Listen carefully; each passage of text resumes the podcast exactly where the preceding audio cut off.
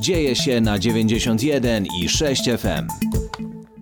Jak co tydzień, tak naprawdę co nawet dwa tygodnie, pojawiamy się z powrotem w Akademickim Radiu Luz z naszymi specjalnymi gośćmi, między innymi z Martyną Wilk z Wrocławskiego Centrum Rozwoju Społecznego, a dodatkowo mamy dzisiaj specjalnego gościa, Jarka Malińskiego z Technikum nr 15 we Wrocławiu. Cześć! Cześć. Cześć.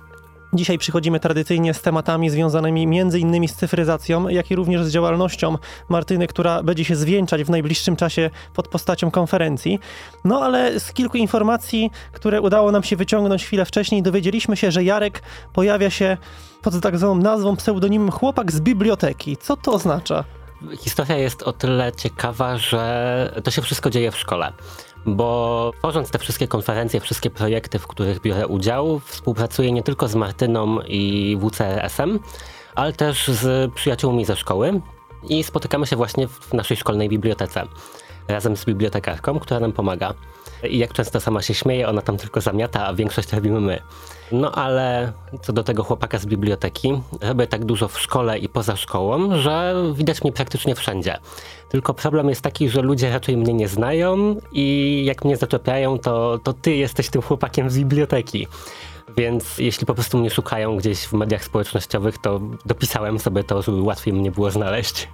Słychać z Twoich opowieści i też wiemy od Martyny, że będziesz organizować tą konferencję, która niedługo się odbędzie. Czy wiążesz z takimi eventami swoją przyszłość? Czy przyszłość? Myślę, że tak, no bo to jest coś, co na pewno lubię robić, robię z przyjemnością, no i tak naprawdę te wszystkie rzeczy jakoś tak połączyły tych naszych znajomych wszystkich. Zaczęliśmy się spotykać tak naprawdę na kawę, na ploteczki, no ale nagle jakoś tak wyszło, że robimy jakąś konferencję z jakimś urzędem, coś z Unią Europejską i ONZ-em i tak naprawdę nie wiemy w ogóle jak to się wydarzyło, no ale wydarzyło się, czerpiemy z tego frajdę, no więc robimy to.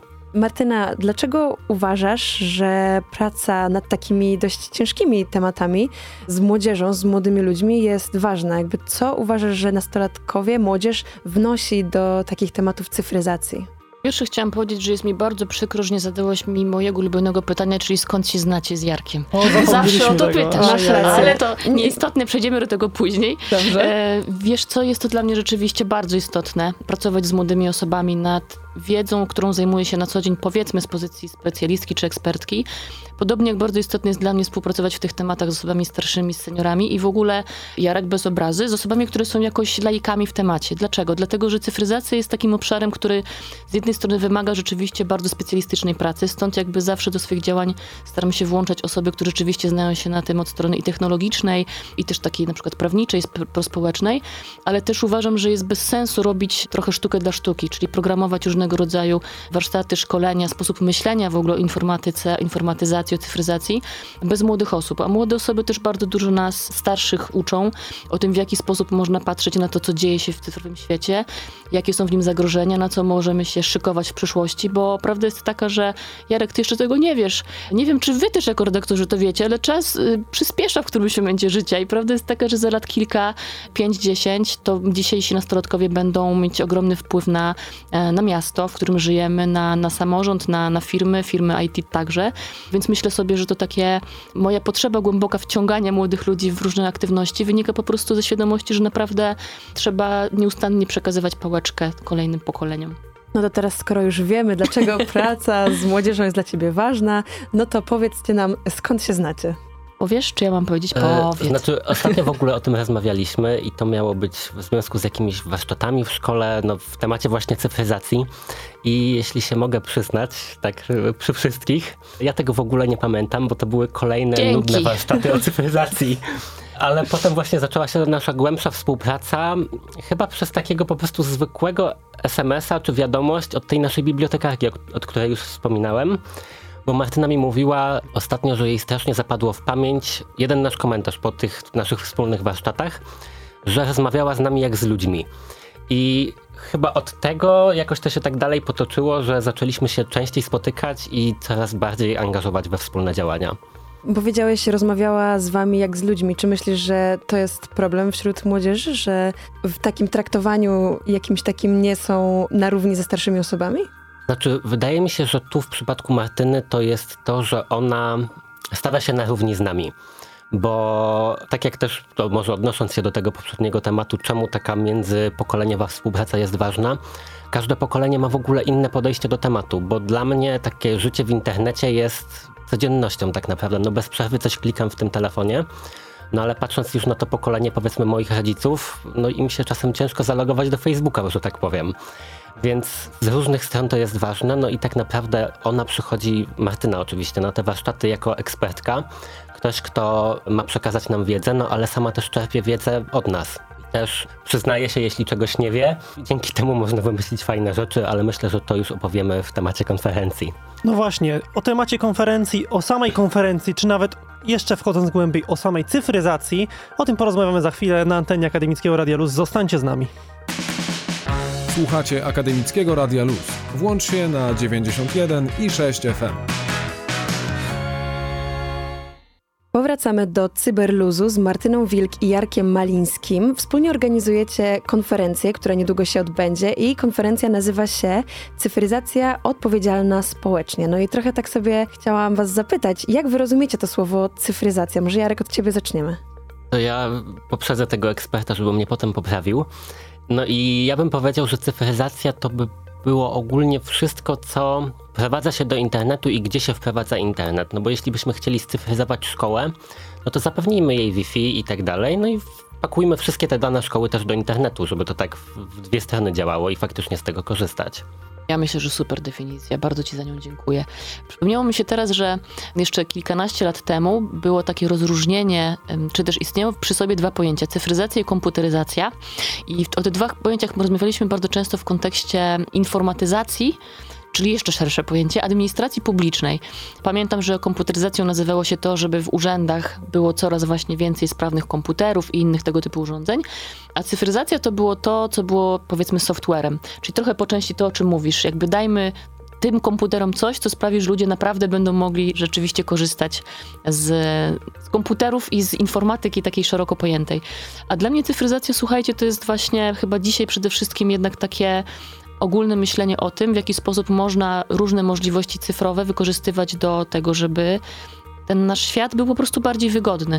Dlatego, że z jednej strony właśnie rozmawiamy, mówiąc o cyfryzacji, o takich powiedzmy twardych rozwiązaniach technicznych i technologicznych, ale z drugiej strony to jest ta cała reszta humanistyczna, którą bardzo często i zwykle poruszamy w naszym tutaj programie Cyberluzu, czyli te wszystkie nasze zachowania, umiejętności takie prospołeczne, które jesteśmy w stanie wyrażać, ale też rozwijać za pomocą właśnie nowych technologii. Więc myślę sobie, że bardzo Ci dziękuję za to pytanie w ogóle, bo naprawdę uważam, że pytać o to, jak rozumiesz cyfryzację, jest super ważne z perspektywy tego, że każde pokolenie pewnie trochę inaczej na to patrzy. Każdy z nas wykonując inny zawód, prowadząc inny rodzaj hobby na przykład w swoim życiu, od tej cyfryzacji czegoś innego chce. I jak sobie zadajemy pytanie, ale o co właściwie chodzi, to jesteśmy w stanie trochę szersze konteksty cyfryzacji dostrzec. Skoro już e, mamy wyjaśnione trochę, co to jest ta cyfryzacja, jak można ją rozumieć, no to wróćmy do samego tytułu konferencji, czyli cyfryzacja odpowiedzialna społecznie. Chcielibyście jakoś wyjaśnić to hasło? Co to znaczy ta odpowiedzialna społecznie cyfryzacja? No to spróbuję wziąć to na klatę, bo już kiedyś wymyśliłam e, właśnie ten trzysłowny zbitek e, cyfryzacja odpowiedzialna społecznie i teraz męczy nim coraz więcej osób, w tym na przykład Jarosława, który dzisiaj jest przedstawicielem młodzieży, tworzącej z nami właśnie tą konferencję.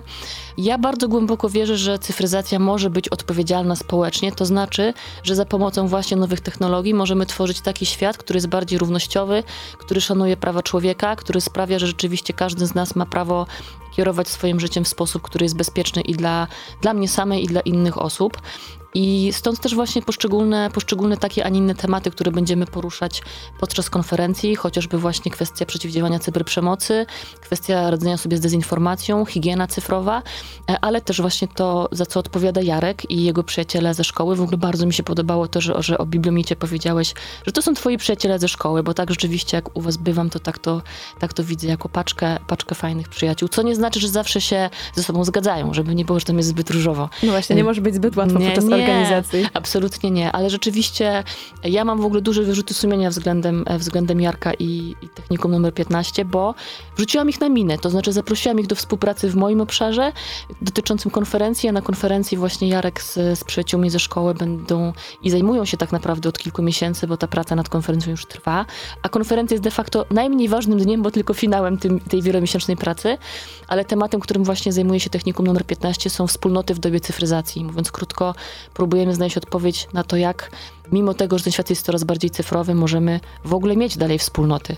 Jarek, czy ten temat, kiedy pierwszy raz y, usłyszałeś go, ty i twoja paczka przyjaciół, kiedy pierwszy raz usłyszałeś temat wspólnoty w dobie cyfryzacji, czy wydał ci się on trudny albo trudny, ale bardzo potrzebny?